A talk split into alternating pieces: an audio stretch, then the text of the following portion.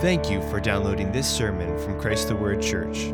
If you would like more information on how Christ the Word is reaching, raising, and teaching generations in Northwest Ohio and Southeast Michigan, please visit us online at ChristTheWord.com. Will you stand with me? We're going to turn to Matthew 21, verses 1 through 11. The story of Christ entering Jerusalem. This is the Word of God. When they had approached Jerusalem and had come to Bethphage at the Mount of Olives, then Jesus sent two disciples, saying to them, Go into the village opposite you, and immediately you'll find a donkey tied and a colt with her. Untie them and bring them to me. If anyone says anything to you, you shall say, The Lord has need of them, and immediately he will send them. This took place to fulfill what was spoken through the prophet. Say to the daughter of Zion, Behold, your king is coming to you, gentle and mounted on a donkey even on a colt, the foal of a beast of burden. The disciples went and did just as Jesus had instructed them and brought the donkey and the colt and laid their coats on them, and he sat on the coats. Most of the crowd spread their coats in the road, and others were cutting branches from the trees and spreading them in the road.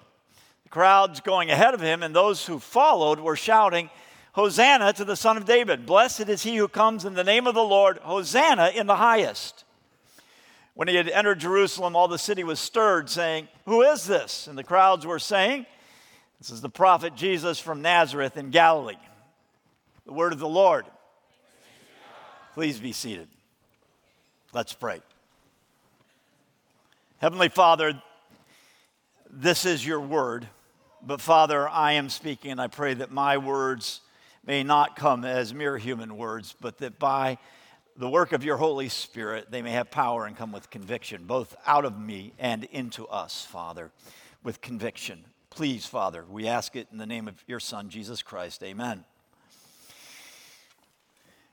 We're in the midst of a series of passages that are moving us inexorably to the cross and to the resurrection. And uh, it's closer and closer, and, and now we're in the week of Passion.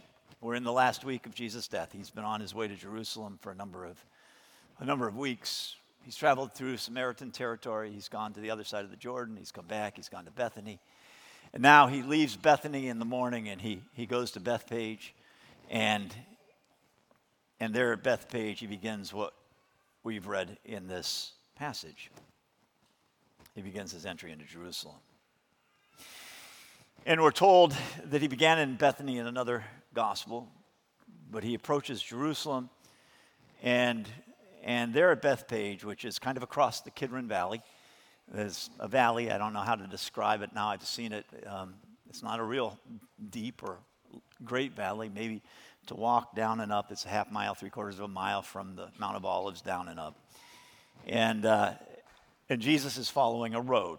He's going from Bethpage to the city gates and into the city of Jerusalem, probably a distance of a mile, um, maybe depending on when uh, the ceremony, or not the ceremony, but the triumphal procession began. Um, if it began before Bethphage, maybe two miles. If it went into Jerusalem, maybe two and a half. We don't know. But this is what's going on. Jesus is going into Jerusalem. He is descending to Jerusalem from the Mount of Olives down through the Kidron and into the city. And I'm fascinated by this passage. I'm also, uh, I have not been looking forward to preaching on it because I find this kind of a confusing and disturbing passage um, in ways that probably most of us do. Because we have to hold intention in our minds as we look at this passage the reality that this is the way the week begins. And we know how the week begins with Jesus going up another hill. And reconciling those two truths in my mind has always been incredibly difficult because this is a, a, triumphal procession. It is a, it is a mass adoration of Jesus Christ. It's, it's, it's an incredible outpouring of worship and adulation, orchestrated by God, yes. Uh, it's very clear that God wants this but it is nonetheless freely given by men. And, uh, And so we have a kind of a quandary. Uh, on the one hand, this, on the other hand, that. You know what I mean by that, you know, at the end of the week. So Jesus, recognizing the weight of the occasion, understanding that Scripture is tied to this event, sends two of his disciples to get for him in the village of Bethphage a donkey and a colt. In other words, a female donkey and her colt. And to untie them and bring them to him. And he says, And if anyone opposes you, just tell them the Lord has need. Not even Jesus, just say the Lord has need. And immediately that person will say, Fine, fine. Which, whether the question is raised or not, we're not told. But immediately they return with the colt and the foal and the mother. They return. Exactly what Jesus said, exactly what Zechariah's prophecy that's quoted here in verse 5 say to the daughter of Zion, Behold, your king is coming to you. The king is coming. Gentle, mounted on a donkey, even on a colt, the foal of a beast of burden. All right? Now, he's coming and he's gentle. He's mounted on a donkey. I've heard sermons that have said that a donkey was a regal beast. Any of you ever seen a donkey? No, they're, they're not regal beasts. You know, people have said, oh, this is really a kingly attribute. Well, it is true that David at one point sends his son Solomon mounted on his mule or donkey, I can't remember which it is, into the city to receive the worship of the people because he's crowned Solomon king because Solomon's brother has tried to pull an end run around and get himself crowned. And so David hears of it from Nathan and Bathsheba. He says, Get my donkey, put Solomon on it, bring him into the city. But this is not a scene of worldly glory in one sense. It's a scene of worldly glory, but in, in, in every respect, it turns the world's glory on end. I'll, I'll speak about that in a moment. Let's just be clear that the, the passage itself recognizes that this is not a scene that is that's consistent, that is in concord with how we think of the glory of a king. He is a king. Say to the daughter of Zion, say to the the people of Jerusalem say to Jerusalem, to Zion, the city of God, Behold, your king is coming to you, but he's gentle, and he's mounted on a donkey, even on a colt. All right? And that's a step down. It's the foal of a donkey. He's mounted on a little colt, the foal of a beast of burden. And so it's, it's, it's undeniable that this is humble, even as it's glorious the passage itself makes it clear that there is a certain inconsistency. The daughter of Zion, your king is coming, gentle, mounted on a donkey, even on a colt, the foal of a beast of burden. So we're on our way from Bethany through Bethpage into Jerusalem. Bethany was the setting out point. Bethany was the home of Mary and Martha, Jesus' friends. It was the home of Lazarus. Only a few days prior to this, Lazarus has been raised from the dead.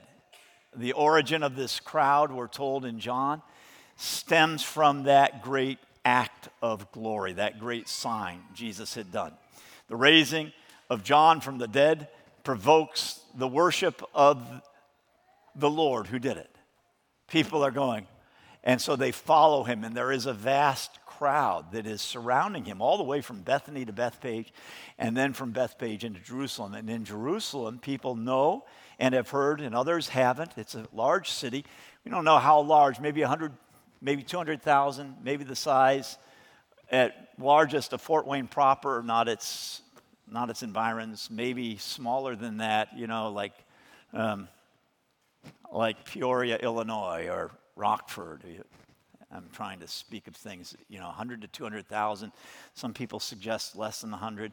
Some people, Tacitus, the Roman historian, says, oh, 600,000 Jews were killed when we, when we conquered Jerusalem in 70 AD, 67.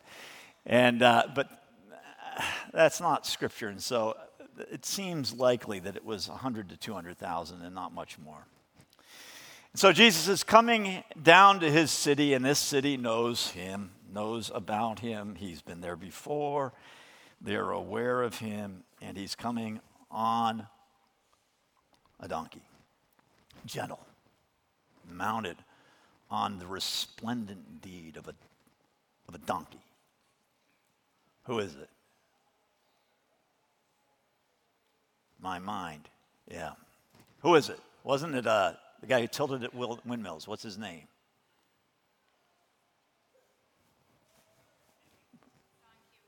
Don Quixote, thank you. And he had a, a, a, wonderful steed. Wasn't it a donkey? Wasn't he on a donkey? And what was his donkey's name? Something like Garibaldi. You know, it, it was part of the ludicrousness of Don Quixote that he went out to tilt at windmills seated on a donkey. Well, here is the, the, the thing that it, that is based in. This is a king seated on a donkey coming into his capital city. Now, we call this event the triumphal entry, don't we? You've heard it referred to as the triumphal entry. It's known universally around the world as the triumphal entry of Jesus into Jerusalem. The term triumphal entry is not found in Scripture, it's in none of the Gospels. We know it as that because that is what it was. It was a, a triumphal entry, a conquering king coming in triumph to his capital. That was the fact of it, and this is how we know it today because it was Christ's triumph, his triumphal entry, a triumph. Triumphal entries have existed as long as history has been recorded. They took place well before Rome, they take place today. David had Solomon crowned as king, and when he sent him into Jerusalem riding on his royal donkey, and that is the, the symbolism here. If there's any symbolism, it's that David just grabbed the closest beast he could find, his royal donkey, said, Take my donkey, it's here and, and going to Jerusalem. And Jesus is coming in, as Solomon did, on a donkey. David had done it a thousand years before. And as Solomon went into the city, we read, the rejoicing of the people was so great that the earth shook. The earth was shaking with the rejoicing. And Adonijah and all the rebels who were having a party and saying, Adonijah is king, the guy, the son who had claimed the throne without his father's permission, hears the rejoicing, feels the ground shaking. They're saying, What is this? What is this?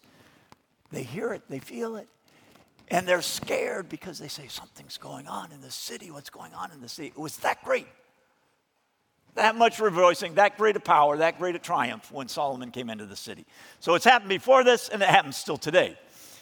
Today, uh, I don't know if we've had one recently, but in the last century, there were a number of of parades in New York City known as ticker tape parades, taking confetti, taking the old ticker tapes from the news machines and the, the Wall Street quotations from the, the Dow Jones, the, the, the stock prices, taking all the tape from the financial district and lower Broadway, throwing it out the window to acclaim certain people as they made their triumph, as they had their triumph through the city. So at the end of World War II, there was a triumph uh, ticker tape parade for Admiral Nimitz and for General, General Eisenhower. They say the two largest ticker tape parades were that of, of General Douglas MacArthur, who had just an enormous ticker tape parade when he was relieved by President Truman from command of the forces in Korea. He came back and, the, and New York fell at his feet. And the other one was for someone else who had a kind of triumph facing death and coming through it, and that was John Glenn. They say John Glenn and Douglas MacArthur had the two greatest. So we know this kind of triumph. Uh, Uh, we've seen it in micro, we've seen it in macro, we've seen it in our own, you know, the high school football team comes back after winning the state championship. The town comes out and greets them. It's a triumph. In, in, in the macro, in the little thing, we've seen it, or micro, we've seen it in big ways too. We know this pattern. Now, at this time, in this historical moment, even to our day, uh, the, fest, the best known and most prominent triumphal entries were those that were accorded by and held in the city of Rome. They were known as triumphs, and in the time of the Roman Republic, before the monarchy and the, uh, that was instituted by Julius Caesar, they were granted only by the, by the Senate.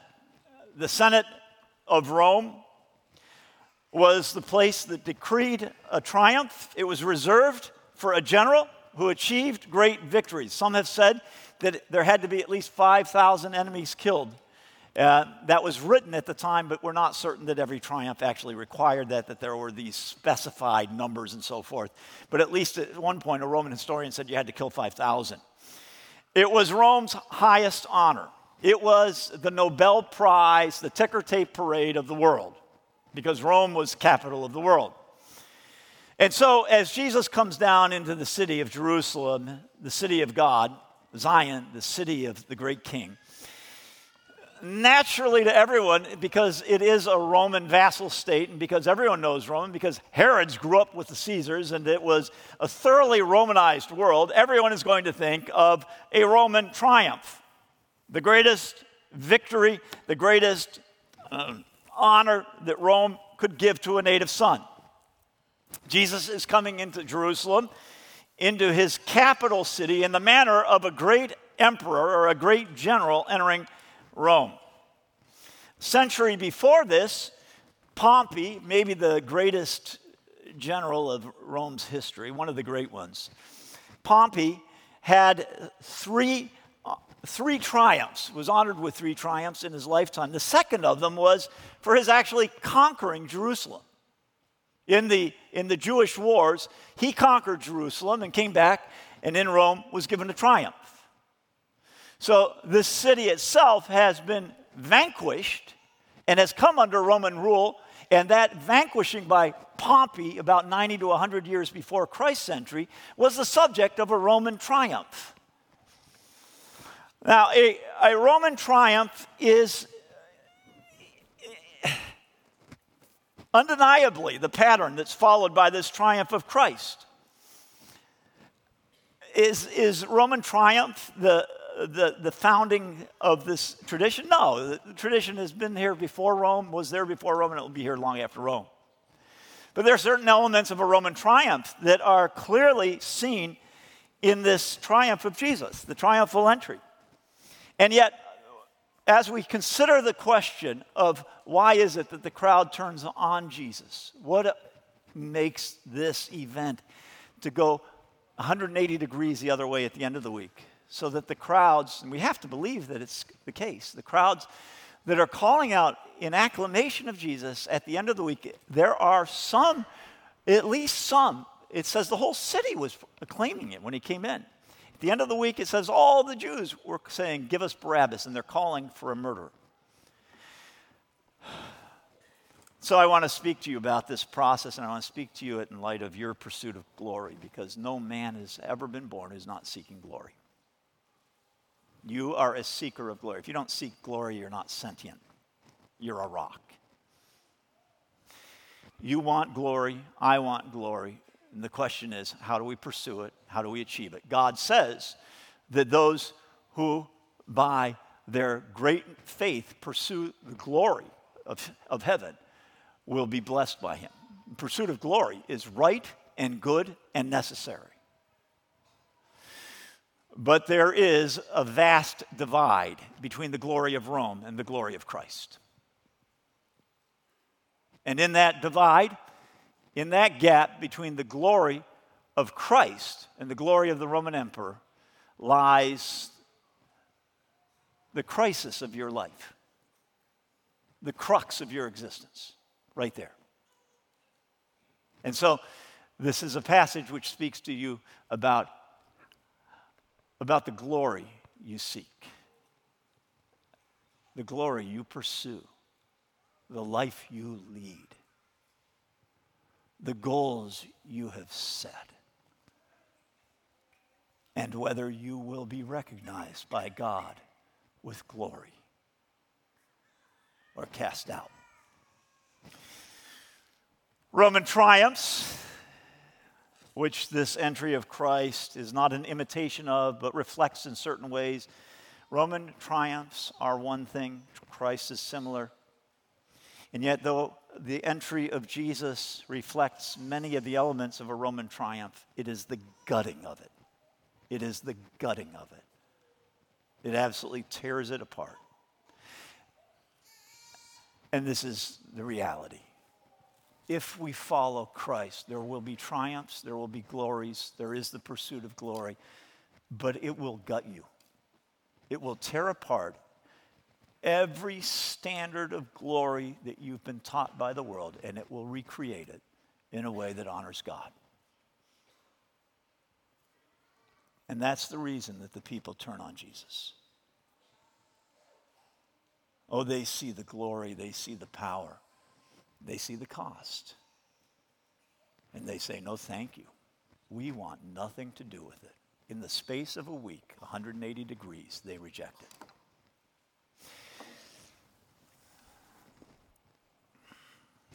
A triumph was a stylized ceremony in Rome, had a number of parts.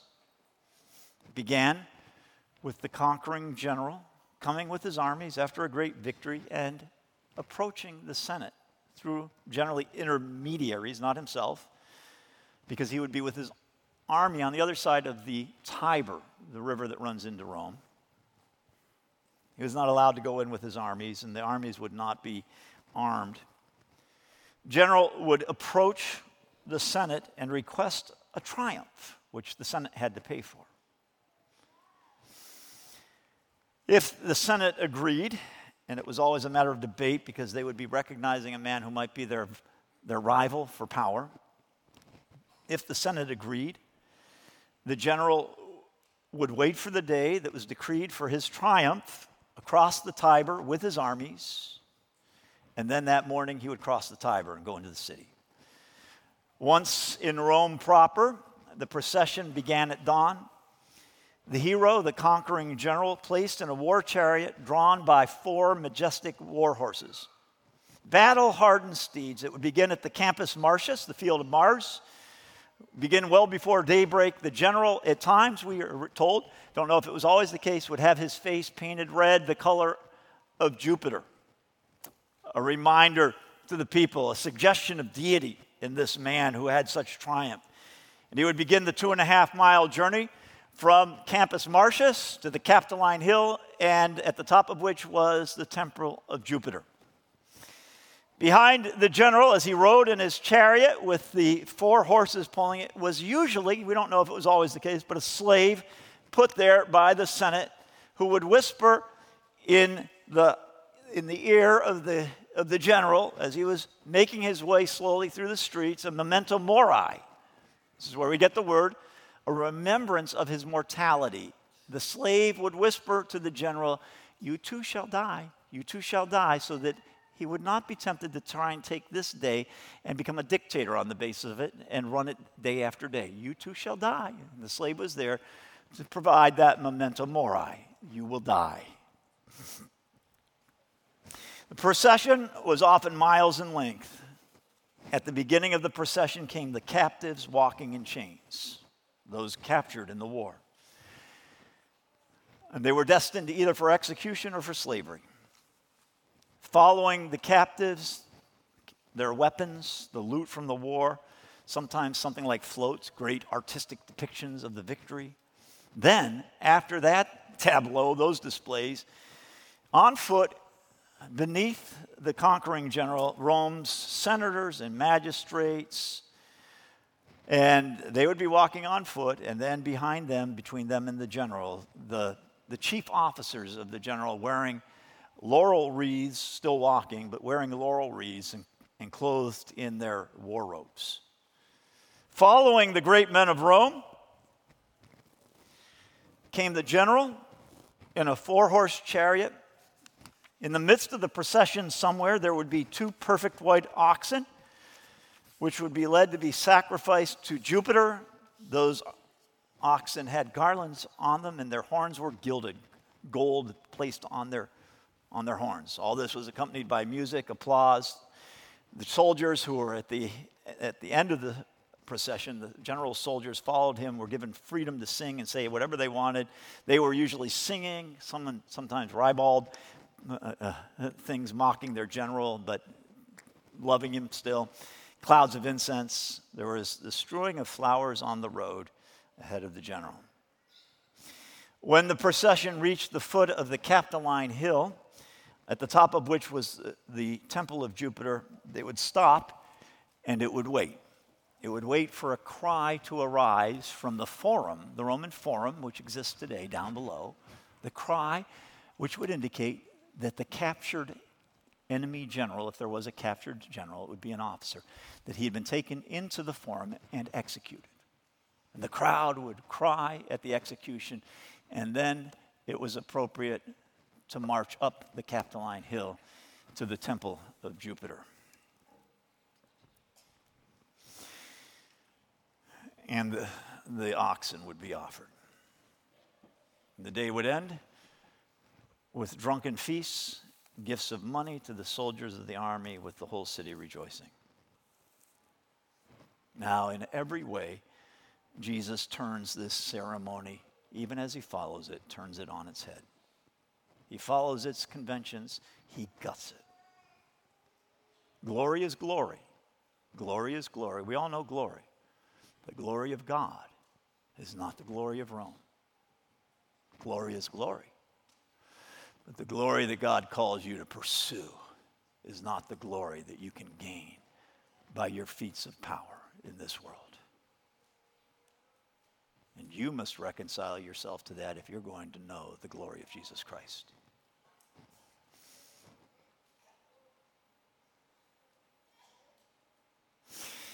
In every way, Jesus turns this ceremony on its head, follows its conventions, reverses its meaning. He is a king, he is a God. He doesn't need his face painted red.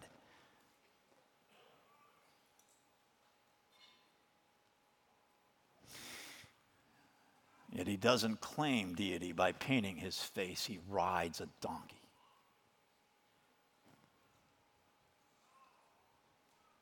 Jesus doesn't stand outside with his army saying, Give me a triumph.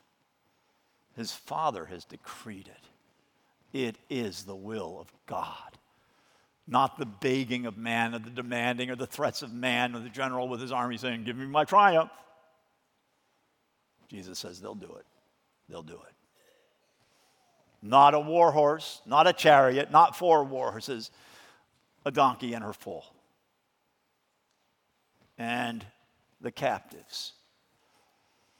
The captives of Rome led to execution or slavery, but Jesus, we're told in the Word of God, comes and he makes captivity his captive.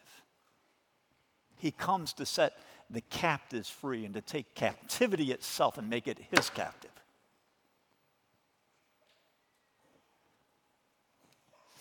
You have ascended on high, David writes. You have led captive your captives. You have led captivity captive, literally. You have received gifts among men.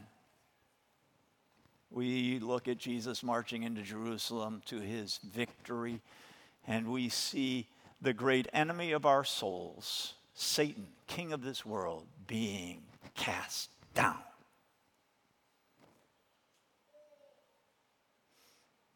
the king of death, is taken captive. This triumphal march has no human captives. Jesus is a victor who sets his prisoners free, who sets all captives free, who frees us from the captivity of death, and who forgives his enemies, and who loves his foes. So we have here the untriumph of triumphal entries. Everything the Roman triumph was not and nothing that the Roman triumph was in its glories and cruelty and pride. Yeah, flowers strewn on the road. Yeah, a sacrifice that ends the ceremony. Yes. Yes, clothing thrown in the path and adoring crowds, shouting children, the distribution of wealth. But Jesus does this so much more richly and so much more vastly and to so many more people not just the worthy people, not just the upright people of Rome, to the world, to everyone. As he makes his triumphal entry, he's setting you free. He's giving you gifts. You must worship him. You must, you must guard your heart against the same effects that take place during this week as the crowd looks at Jesus because you will be tempted to turn on him and to say, No, not that glory no ceremonial killing of foes, no selling into slavery, no pretense of deity, God Himself.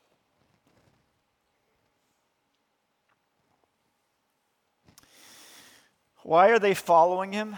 Well, John tells us the large crowd of the Jews then learned that he was there, and they came not for Jesus' sake only, but they might also see Lazarus, whom he had raised from the dead. But the chief priests planned to put Lazarus to death also, because on account of him, on account of Lazarus, many of the Jews were going away and were believing in Jesus.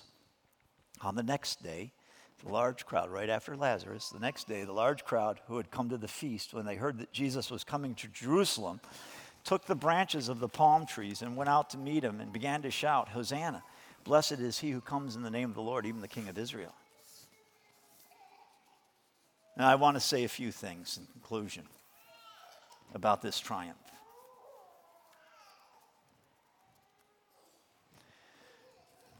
The glory of God comes in giving life, not taking life. Jesus raised Lazarus from the dead and the wellspring is of honor. But Jesus rejects the killing. When his disciples asked, Should we call down fire from heaven on this Samaritan village that wouldn't welcome him on his way to Jerusalem? Should we call down fire? Jesus, would you like us to kill them all by heaven's fire? He said, You don't know what, what your master is, of what manner you are. He says, that, That's satanic. Satan kills. Jesus came to give life. Jesus came to give life. And and yet there are two things about the glory of the, of the world that I'm, I don't have the time to go into more, but I want to say two things. The glory of the world is predicated on two things great money and great killing. Great killing. We honor those who kill, we respect them. We act as though killing is a cool thing, and as though the general who's killed his thousands and his tens of thousands is worthy of honor. This is not God. God said to David, You are a man of blood. You may not make my temple because you have been a man who shed blood. We don't take that seriously. The glory of our nation, the glory of the world is on the strong man, the fighting man, the man who can bend others by his violence to his will. Jesus comes gently. Gently not putting to death. Peter takes his sword and strikes off the high priest, goes for his neck, I'm sure, but strikes off his ear. Not a very accomplished swordsman later in this week. And Jesus says, uh, What are you doing? Do you not know that you, those who live by the sword will die by the sword? The glory of the world that goes to the man who kills is not the glory of Christ. Christ loves children. Christ is feted and celebrated by children, not soldiers. And the idea that we are great because we can bend people to our will and there's an implicit threat in our presence is not godly. And we live in a nation of incredible bloodshed. We're killers, killers, killers, killers. we, it's cool to kill. Well, What is gangster rap except a celebration of I can kill, you know? Gangsta. We celebrate killing.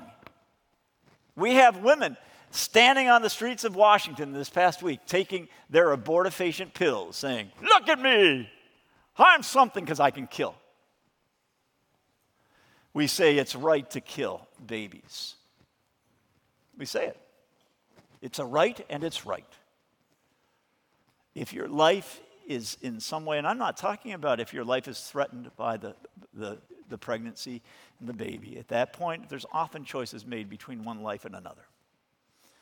But if it's just your convenience, your mental ability, your desire to finish your education, and you go and abort your baby so that you can get on with your life?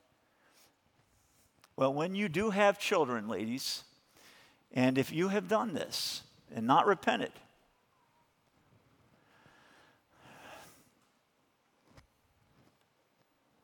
you're at odds with Christ.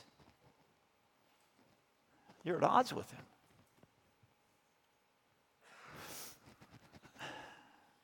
The same is true of those of us who say, you know, it's hard killing, it's hard caring for older people. Let's, let's abandon them. We all tacitly know when they go into hospice that they're going to be medicated to death. We say, that's good. Or we say, ah, they don't need to be fed. Do we remember that King David when the Amalekite came and said Paul was dying, Saul, the king for David, was dying on the battlefield, struck down, he was dying in his death throes, his agony of death. He said to me, Come here, help me, just do me in so I don't have to struggle like this. The Amalekite said, So I did it. He was dying. I struck him a final blow that killed him. That David said, Who are you to murder? In a nation that starves old people, that tells the incapacitated, they're better off dead and that we don't need to feed them. Death has become a, means of our glory. I get to go to college because, well, abortion.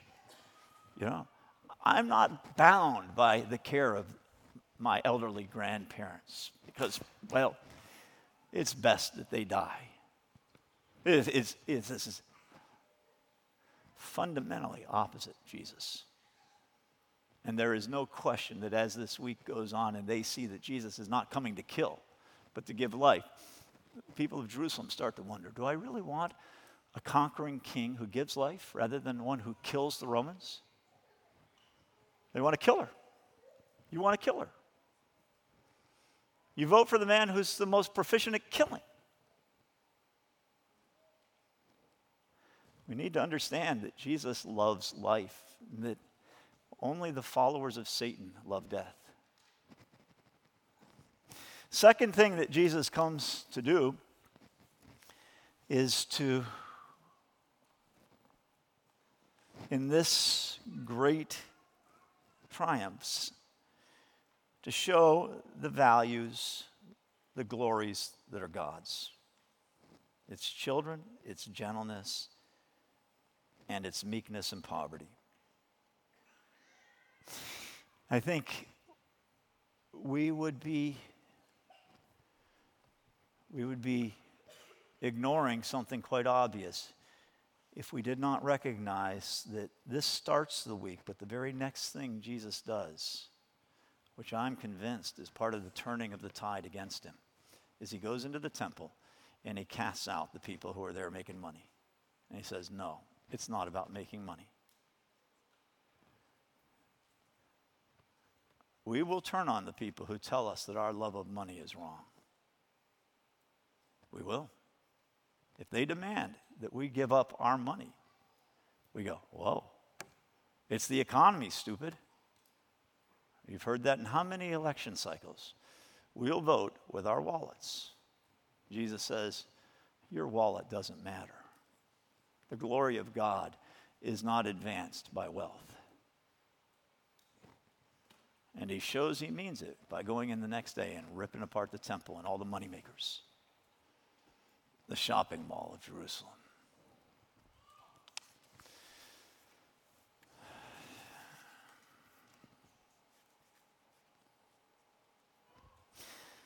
This crowd of thousands ultimately stirs the whole city. In the aftermath of the raising of Lazarus, we know the Pharisees and the priests despaired of ever winning the people away from Christ. John tells us the crowd was huge because with him, when he called Lazarus out of the tomb, were the people who came with him and raised him from the dead, and they continued to testify about him. For this reason, also, the people went and met him because they had heard he had performed this sign. So the Pharisees said to one another, Look, you see that we're not doing any good. The whole world has gone after him. Pharisees, kings of Jerusalem, the powerful men. They say, well, we can't oppose him. The whole city has gone to him. That's how great this triumph was. But it reverses, it turns 180 degrees. And it does so because Jesus' triumph is not of the killer and the wealthy, but of the man who loves the poor, the children, who rides a donkey, who comes in gentleness.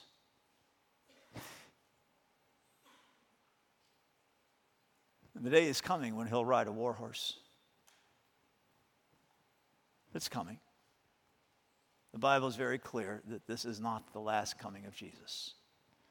When he comes, he'll be on a white horse with a sword coming out of his mouth, which is the word of God. And at that coming, every knee shall bow and every tongue confess that Jesus is Lord to the glory of God the Father. Every knee, every tongue. This is the day to get yourself right with the glory of God. This is the day to repent, to run from this crowd that kills him, and to say, No, Jesus, I want your glory. This is the day. Repent. Ask Jesus to forgive you. Make him your Lord. What a great king. Let us pray. Heavenly Father, we thank you for this word, which is so revealing of us and of Christ. And I pray, Heavenly Father, that we may worship Jesus.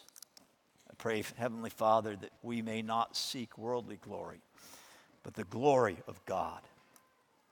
Pour out your glory in our midst, we pray, in Jesus' name. Amen.